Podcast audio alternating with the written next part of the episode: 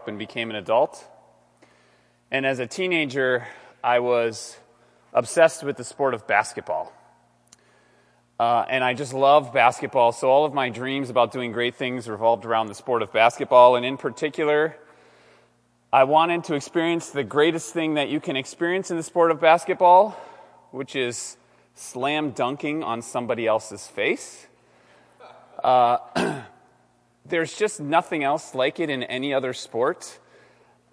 It, uh, if, if you're an NBA fan, you know that the dunk contest was last night, and I watched it, and it was great. And that's cool, but dunking in a game on somebody to me is just like the greatest thing that you can do in the sport of basketball. Because the player with the ball is dribbling up, and they get through, and then they see the rim, they jump in the air, and then the defender sees them, and they jump in the air, and the defender is thinking, You can't get by me, I'm going to stop you. And, and the guy with the ball is like, You can't stop me, I'm going to dunk this thing. And the, the, the defender's like, You can't, I'm going to stop you. You're not going to get it. And the guy's like, You can't stop me. Bam! And then he just slams it right into the rim. And the crowd goes wild, and everyone is just so excited and they're screaming. Um, to me, the best dunks of all time are the ones where they fly through the air, they dunk the ball, and the defender falls down, and the offensive player is just kind of standing over top of them. And they like look down at them. They're like, Yeah, I told you you couldn't stop me. And then, you know, they probably say some words that we're not going to say in church.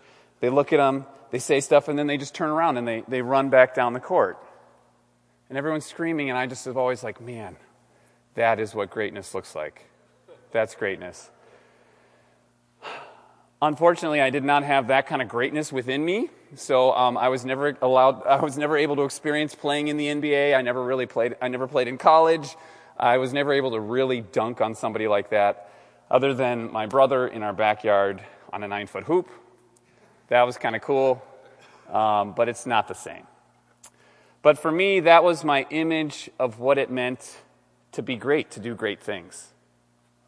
Now, for all of us, I'm guessing that you can probably think of a definition of greatness that you have in your mind. Maybe it's something that you had as a child, or maybe it's even something in your mind now. We all long to have lives that are meaningful, lives that serve a purpose, lives that are worth taking note of. We all want to get to the end of our lives and say, yes, what I did mattered. What I did, I did something great. And so my bet is that every single one of us can think of some picture in our mind of what it looks like for us to be great. However, there is a problem. In the world we live in, and in our society in particular, there's a very specific definition of what greatness looks like. In our world, greatness a, has a clear definition, and it's this Greatness in our world is measured by what we achieve, what we accumulate, and what we look like. So, in our society, if you're going to be great, it means it's all based on what you've achieved, what you've accumulated, and what you look like. So in the basketball world, LeBron James is considered great because he has multiple titles. He's won MVP. He's huge. He's powerful. And he's gotten a dunk on a lot of people, incidentally. He's great because of what he's achieved. Um, guys like Bill Gates and Steve Jobs are considered great because of what they've accumulated, how they've changed the world. But Bill Gates has more money than most of us can even imagine. He's just accumulated so much stuff. And then there's people like um, Beyonce, who is just beautiful and talented. And when you look at her, you're just like, wow, this is a, a, a super talented person. And so she's great. In, in our world, greatness is based on what we achieve, accumulate, and what we look like. To be truly successful, it means that you're beautiful and strong and smart and extremely accomplished. And unfortunately, by that definition, I am not doing so well when it comes to greatness. I've not, accum- I've not achieved very much that the world wants to look at and say, look at what that guy has done. I have not accumulated that much wealth, at least not by American standards. And to this moment, I can honestly say there is no magazine that has called me up and asked me to model for them. I personally think that's their loss, but oh, wow. Thank you. By the world standards, I have not done anything that great. But thankfully, there's another definition of what greatness looks like, And I think it's a truer and greater, and actually the one true definition of what it looks like to live a great life. It comes from the teaching of Jesus that he gave to his disciples over 2,000 years ago.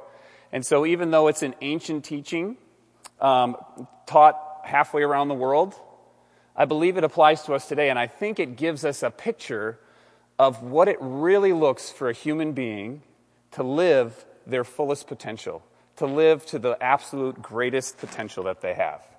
So, what I'd like us to do is we're going to read uh, this story from the book of Mark. And we're going to be in Mark chapter 9, starting in verse 30. And what we're going to do is we're going to read through this story bit by bit. bit I'm sorry. We're going to read it piece by piece, kind of slowly. And I, my hope is that we experience what his disciples were thinking and feeling so that we can see what Jesus' definition of greatness is and how that applies to us today. And our goal is to also discover what this means for us, for you all as a church here at Grace Chapel. What would greatness look like for us as individuals? And what would greatness look like for you as a local body of Christ? So here we go. I'm going to start reading in um, Mark chapter 9, verse 30. And I'm just going to read a couple verses. This is talking about Jesus and his disciples. It says, They went from there and passed through Galilee, and he did not want anyone to know, for he was teaching his disciples, saying to them, The Son of Man is going to be delivered into the hands of men, and they will kill him. And when he is killed, after three days he will rise. But they did not understand the saying and were afraid to ask him. So Jesus and his disciples are on the road. They're traveling. It's, he's heading towards his final destination on earth, which is Jerusalem. So they're traveling, and Jesus doesn't want people to know what's going on because uh, crowds of people would follow him and flock around him. And he's trying to teach his disciples something important. And it's hard to have an, uh, an intimate conversation when you're surrounded by crowds. So he's trying to keep a low profile, and they're going along. And he tells them this He says, The Son of Man is going to be betrayed. And the Son of Man is one of Jesus' favorite terms for himself. It goes back to the book of Daniel, chapter 7, that you'll have to read later on. But he, he often called himself that, and he says, The Son of Man is going to um, suffer and die and, and be betrayed. And in the book of Mark, if you ever read the book of Mark, I just want to encourage you to look to keep these three questions in your mind because the author of Mark just keeps hammering these three questions over and over again. The questions are this Who is Jesus? What did he come to do? And how will we respond? Who is Jesus? What did he come to do? And how will we respond? And earlier in Mark chapter 8, verse 29, Jesus had straight up asked his disciples, Who do people say I am? Who do you guys think I am? And the disciples had said, Peter said, You're the Christ. You're the Messiah. You're the promised king that Israel has been waiting for.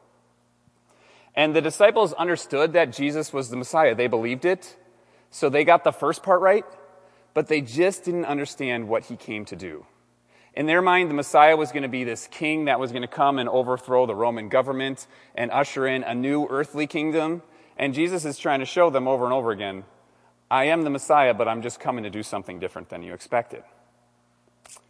He said, um, they, they just didn't really understand what was going on. So Jesus told them that he came to suffer and die and rise again.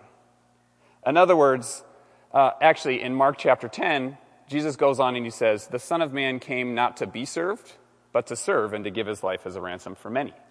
In other words, Jesus came to live a life of self sacrificial love towards others that would culminate in his death on the cross. Now, even though Jesus' teaching was pretty clear, and this is the second of three times that Jesus is going to say this kind of stuff to his disciples, his disciples just don't get it. They don't understand what's going on but um, they're confused and they're afraid to ask him about it. They don't want to bring it up with him, so instead they choose to do something different. They spend their time doing something else. Uh, and so let's look at what they do next. I'm going to start reading in verse 33. It says, They came to Capernaum, and when he was in the house, he asked them, What were you discussing on the way?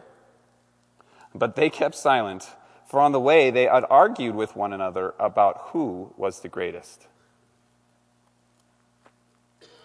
So, um, as they're traveling, this argument breaks out between the disciples, and they're trying to figure out in, in Jesus' kingdom, who's going to be first and who's going to be second? When he becomes king, who gets to be his, you know, first in command? Who gets to be his vice president? Who gets to be like the Speaker of the House? We're trying to figure out who's in what order. And I can imagine the, the conversation going something like this. If you read the context of Mark, I can just imagine Peter saying something like this. I can imagine him looking at the other 11 disciples or the other, you know, some of the other disciples and saying, listen, if we're trying to figure out who's the greatest in Jesus' kingdom, let's keep this in mind. Jesus just took me and James and John up onto a mountain, and we saw this amazing thing, this transfiguration thing, and it was so unbelievable that we can't even tell you about it. Jesus actually told us, He swore us to secrecy. It was so important, we're so special, we can't even tell you guys what happened up there. That's how special we are. And then, do you remember what happened when we came down the mountain? Remember what you guys were trying to do? You were trying to cast out a demon, and you couldn't even do it. Jesus had to bail you out. So, if we're talking about who's the greatest, it's clearly me and James and John, and the rest of you are just going to have to settle for being in the top 12. I mean, top 12 is good, it's just not top three. And then I can imagine the other, other disciples looking at Peter and saying, Really? Are we going to go here, Peter? Remember just a couple of days ago when Jesus asked you who he was and you said you're the Christ, and then you said something else and he got really mad? Remember what he called you? Yeah, he said, Get behind me, Satan. He called you Satan. We maybe had problems driving out a demon, but we've never been compared to the prince of darkness himself. Probably the reason he took you three guys up the mountain was because he knew you needed the most help. So if we're talking about greatness, you guys are clearly like the JV squad, and we're the best. And, and I can just see this argument going on and on and on as they travel.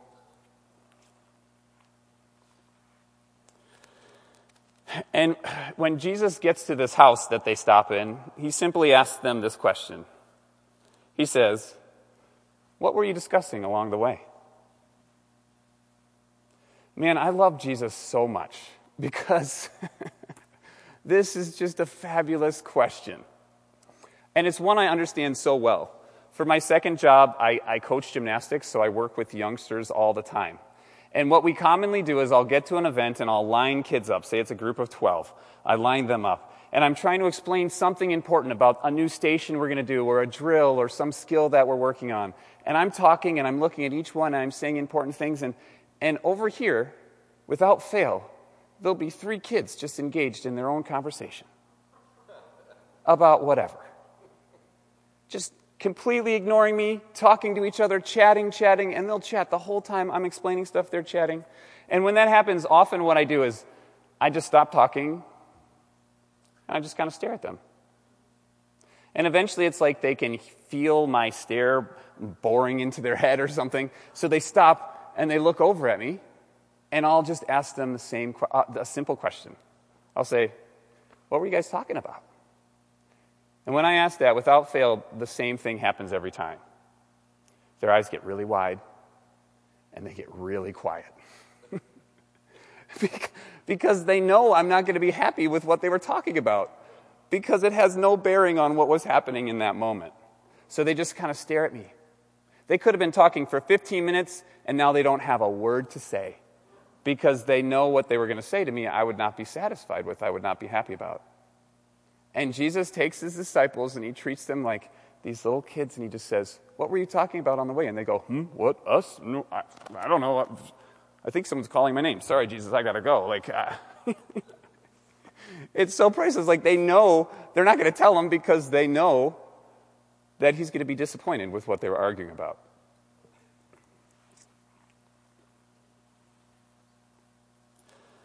So then, um, Jesus starts to teach them. And in verse uh, 35, we're told this. It says, And he, that is Jesus, he sat down and called the twelve. So he's in this house, he sits down and calls the twelve. And, and commentators and Bible scholars will tell us this is the posture of a formal teaching. So when the rabbi goes and sits down and he calls his disciples over, that's like saying, Class is now in session. Come on over, sit down. I'm going to teach you something, and it's going to be important. So he calls them over, and he starts to teach them. And, and here's the first thing he says, again in verse 35. He says, If anyone would be first. If anyone would be first. And I can imagine in just the nanoseconds after he says this, that there are two things that flash through the disciples' minds. He says, If anyone would be first, and the first thing they think is, Dear God, he knows. He knows what we were fighting about. He knows that we were fighting about who's greatest. He knows we were arguing about who's first. He knows. We're caught.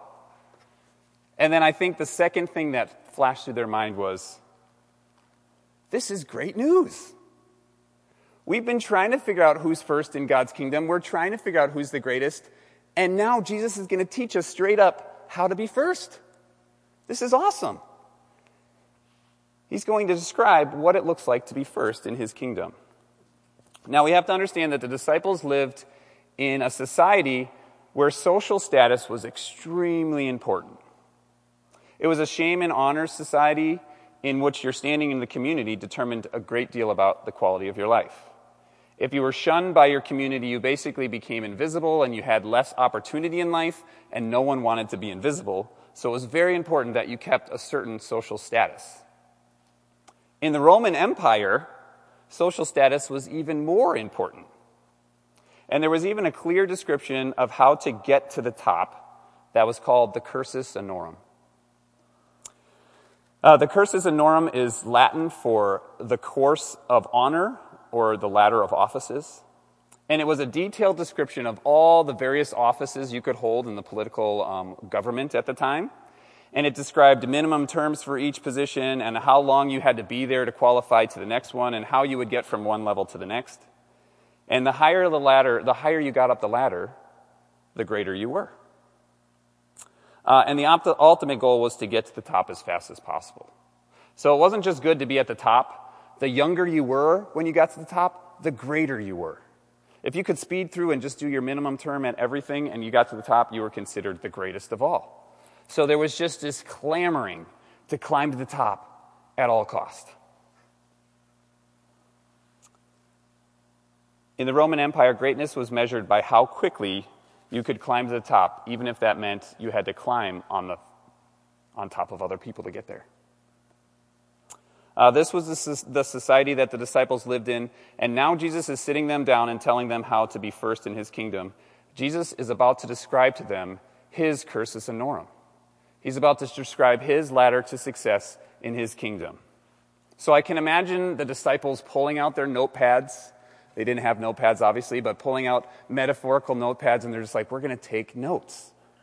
Maybe whatever Jesus says, Peter's thinking, I'm going to be better than these other 11 jokers here. I'm going to be the best. So if he tells me to read my Bible and memorize the book of Deuteronomy, I'm going to do it. If he tells me to cast out three demons a week, I'm going to do it. If he tells me to, to feed 5,000 uh, every month, I'm going to find a way to do it. So they take out their pens and they're ready, and then Jesus starts to teach them. And he gives them, in classical Jesus fashion, he gives them a two point sermon in one sentence that completely rocks their world. So here's what he says, um, starting in verse 35 again. He says, If anyone would be first, he must be last of all. so imagine his disciples like taking note. They're like, All right, if anyone be first, point one, you must be last of all. Hmm. Well, Jesus, that doesn't make any sense. How do you become first? By being last. I don't get that. Okay, point one's kind of a dud, but it looks like he's got another point. We'll wait for point two. This one's going to be better. Point two, he says, If anyone would be first, he must be last of all and servant of all. so then they write down point two servant of all. Wait, Jesus, I don't, I don't get this. How do you become great by being a servant? How do you become first by being last? This doesn't sound like the ladder to the top. This sounds like the, scare, the staircase to the basement or something.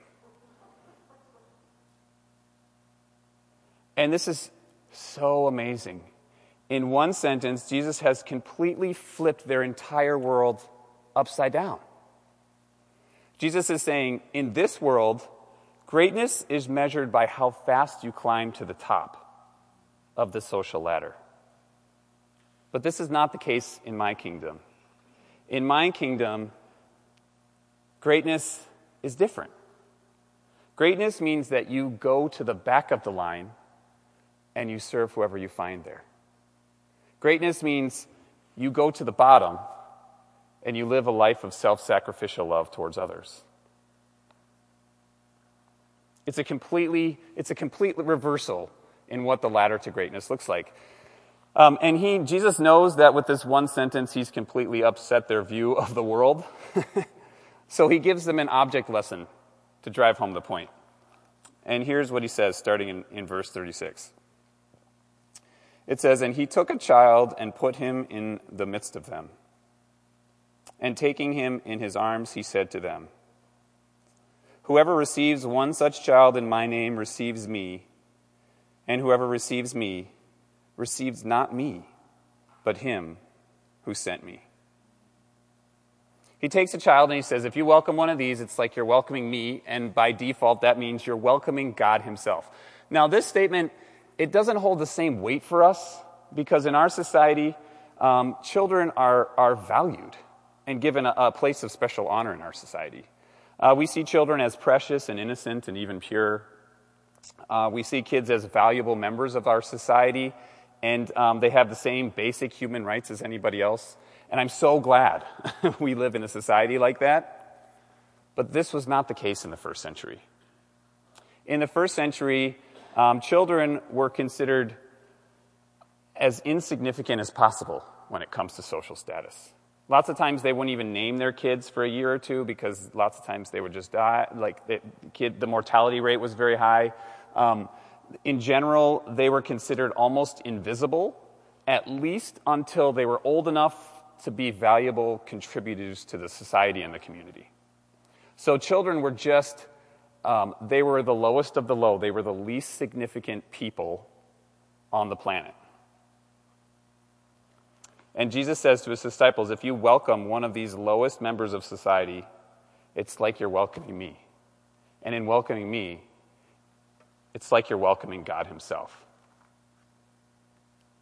So, with his two point sermon, Jesus transforms their view of what greatness looks like. And with his one point illustration, he transforms their view of human value. He says, In God's kingdom, people are not based on what they do or how they contribute to society. They are not valued based on their social status or their great achievements. Rather, they are valued based simply on the fact that they are people created in the image of God and my Father in heaven loves them. Jesus is teaching him, his disciples, that in the kingdom of God, there is no such thing as an insignificant human being. Every single human being that you and I have ever met should be welcomed as if we're welcoming God Himself. And at this point, I can just imagine the minds of the disciples melting. you know, danger, overheat, overheat, my brain can't take it. And they're thinking, like, man, if this is true, what on earth would this mean for our life? If this is really the path to greatness, what does this mean for our life? How does it apply to my life? And I think this is the same question that we should be asking ourselves today. And so, what I'd like us to do is, I'd like us to consider this question in two different forms. First, what does greatness look like for me? That is, individually for each of us. What does greatness look like for me? And then, second, what does greatness look like for us? For, for Grace Chapel as a body of believers, what does true greatness actually look like in the 21st century? So, first, what does greatness look like for me? Uh, in the letter of 1 Corinthians, the Apostle Paul was writing to a group of Christians that, by all accounts, um, were doing some really great stuff. They were very talented, they were performing miracles, they had all these spiritual gifts, and they were just, they were talented people. But there was a problem. Some of them were under the assumption that they were better than others because of their gifts, and so there was all this arguing going on. And they were looking at each other and they're like, yeah, he has that gift, but my gift is better. I'm firster. They're, they're not as first as me, they're not as great as me.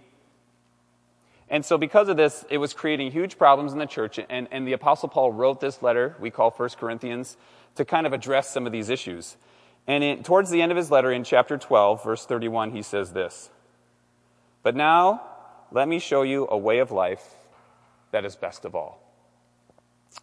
In other words, he's about to describe what true greatness looks like. And he continues with these words.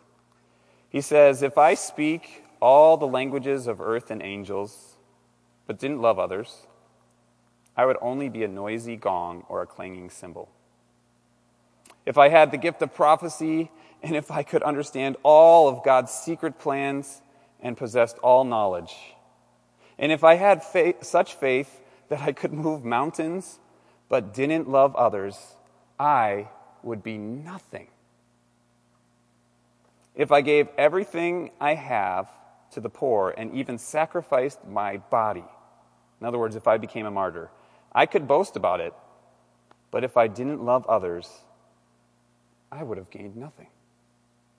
In other words, Paul is saying you can do all of these important religious and um, service things, and you should do these. That's part of what it means to be a follower of Jesus. But if you're doing them and it's not based on love, you're completely missing the point. You're off base. You're not on the path to greatness. It's all about love. And then he goes on to describe what he means by the word love. He says this love is patient and kind. Love is not jealous or boastful or proud or rude. It does not. It does not demand its own way. It's, it is not irritable, and it keeps no record of being wronged. It does not rejoice about injustice, but rejoices whenever truth wins out. Love never gives up. And he's talking about people. So it's like he's saying, love never gives up on people. Love never loses faith in people. Love is always hopeful for people. Love endures through every circumstance. And whenever I teach on this passage, I always say, I, I sum it up this way. In the biblical terms, love is hard work. Because love, in biblical terms, is all about putting the needs of somebody else first. Love, in biblical terms, it's not primarily the, Saint, the, the, the, Valentine's Day love where you're sitting next to the person that you're just romantically in love with and you hear birds singing every time you look into each other's eyes and you just feel so happy about each other. Love is keeping no record of wrong, which means you've been wronged. Love is about being patient, which means you don't actually want to be patient with someone. Love is about bearing with people even when you would rather not. It's really about giving people the benefit of the doubt, which is what you really want to receive in your life. And this love, according to Paul, is the most excellent way. This is what greatness looks like. So, with that in mind, here is what I think true greatness looks like for us as individuals. True greatness is about putting others first in self sacrificial love. True greatness is about putting others first in self sacrificial love, just like Jesus did. We're just following what he did. And of course, as Christians, we know that our love for others flows out of our love for God. Uh, when, when someone approached Jesus and they asked him, Hey, Jesus, what's the greatest command in the law? He couldn't really just give them one, he had to give them two. so he kind of took two and mushed them together. He said this The greatest command is this He says, Love the Lord your God with all your heart, with all your soul, and with all your mind. This is the first and greatest command, and the second is like it Love your neighbor as yourself. All the law and the prophets hang on these two commandments. You see, Jesus understood that the only way that we were going to love others is if we lived lives that were just seeped in the love of God. When you know that God loves you and is, sees you as precious enough to die for, that frees you up to say, okay, I can love anyone. I can give my life in self sacrificial service because I don't have to work for my own salvation, it's already been accomplished. It frees us up to live a life of self sacrificial service. Now, there's good news and there's bad news about this. First of all, this is the good news. I mean, I'm sorry, the bad news. We'll start with the bad news. The bad news is that this is not the world's definition of greatness. It's not about what you achieve, what you accumulate, or what you look like, and as a result, it probably won't make you famous. They probably won't write magazine articles about how you live a life of self sacrificial love to others. um, you won't make it onto TV. In fact, you, you might even have friends that think you're weird. They might think, man, you could accomplish so much more in life. You could accumulate so much more if you stopped giving all your money away. You could do so much greater things if you stopped giving your time to others. The bad news is this is not the world's definition of greatness, and so you probably won't be famous because of it. But here's the good news this is not the world's definition of greatness. It's not about what you achieve, what you accumulate, or what you look like, and as a result, anyone can get in on this definition of greatness. So, unlike the world's definition of greatness, which is basically out of reach for most of us, this one is available to any human who is alive and breathing. Because as you look around this room and you see other human beings, you know that every person in this room is an opportunity for you to practice greatness. Because greatness is loving other people with a self sacrificial love. So, no matter where you go, whether you're at work or in a church or um, you know, at a restaurant, you look at people and you can just say, There's an opportunity for greatness. There's an opportunity for greatness. There's an opportunity for greatness. Greatness is available to anyone at any moment in the world, in the kingdom of God. So that's what it looks like for us as an individual. But what does it look like for us as a church? For you here at Grace Chapel as a congregation, what would greatness look like? And let me give you this simple phrase to consider True greatness for Grace Chapel means that anyone is welcome and everyone is welcomed. Anyone is welcome and everyone is welcome. Here's, here's what I mean by that. Um, Jesus, remember what Jesus said in verse 37? He says, Whoever re- receives one such child in my name receives me, and whoever receives me receives not me, but the one who sent me. Now, it's very hard for us to imagine how we would react if Jesus walked through the door of our church, right? or if somehow the presence of God walked in the front door. It's very hard for us to like con- have a concept of what we would do and how we'd react. So let, let me explain it this way. I'm going to show you a few pictures of some celebrities. Maybe you'll know some of them. Um, so Brad Pitt and Chaz, Chad, Chadwick um, Boseman. So he's the Black Panther, if you know that. Brad Pitt's all over the place. I think he won uh, an Academy Award or a Golden Globes or something this year. Um, so maybe you guys, anyone recognize some of those people? Uh, or maybe this relates to you more, Beyonce or Millie Bobby Brown. Any Stranger Things fans out there? Okay, two Stranger Things fans. All right, I don't, that says something, but okay. Uh, Millie Bobby Brown. Maybe you're like Mike Gore and your favorite celebrity of all time is Michael W. Smith. Anyone know Michael W. Yeah, Mike has a major man crush on this guy, so the next time you see him, tease him about it and tell him it comes from me. But I want you to just imagine pick your whatever your favorite of these celebrities is, or pick some celebrity in your mind, and just imagine that next Sunday they walk through your doors. For today, I'm just going to imagine Beyonce. Let's say Beyonce walked in through your doors, and you looked over there and, and you saw her. How would you respond as a church? Well, I'll tell you what would happen. Everyone in here would find at least some moment during the day to go greet her. And if you went over there and you were just like, wow, Beyonce, we're so glad you're here. It's so exciting to see you. How did you hear about us? Um, can I get you anything? And if she said, man, I'm just, I'm happy to be here, but I'd love a cup of coffee, what would you do?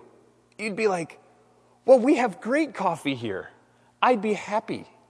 I'd love to grab you some coffee. What do you want in it? Creamer, sugar, anything? Let me know. And then you would go, even if it was like three steps, you would go get her coffee, you'd bring it, you'd bring it back to her and be like, Thank you, I'm so glad that I could serve you.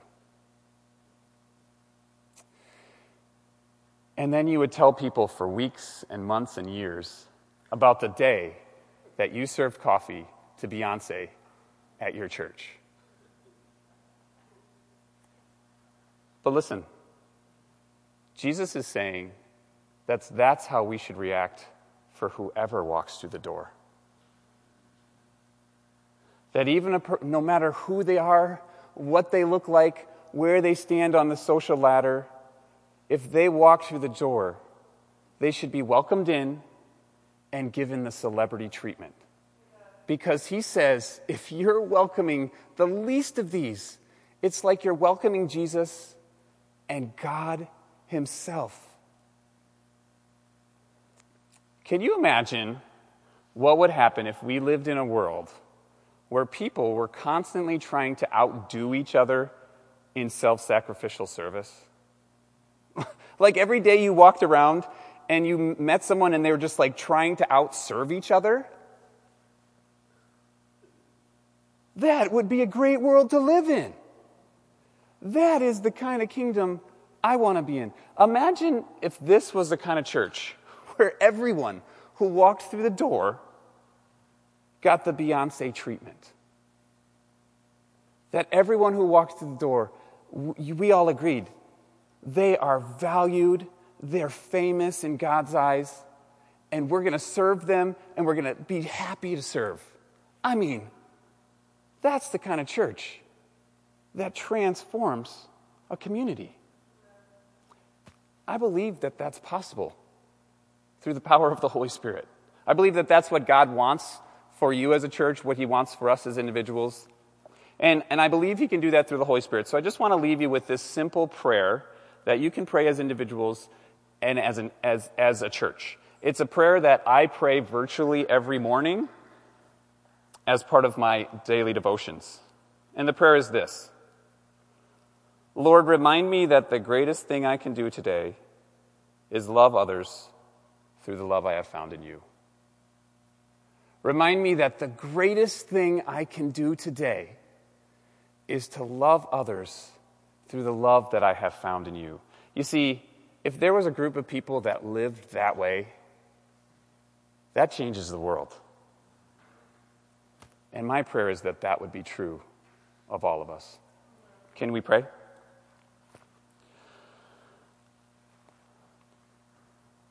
Lord Jesus, thank you. Oh, man. Thank you so much for being a God that flips the world upside down. Thank you that in your kingdom, greatness is not measured by how high I climb or how much I achieve or what I look like, uh, but how I love. And thank you that the Holy Spirit wants to make me into a more loving person. I pray that you would do that. I pray for every believer here and just for Grace Chapel as a church. Just pray that you would fill this place with your love, that you would give us eyes to see people the way that you see them, that we would care for people, that we would give our lives in self sacrificial love to others, because that's what you did for us. We love you so much. We pray this in your name. Amen.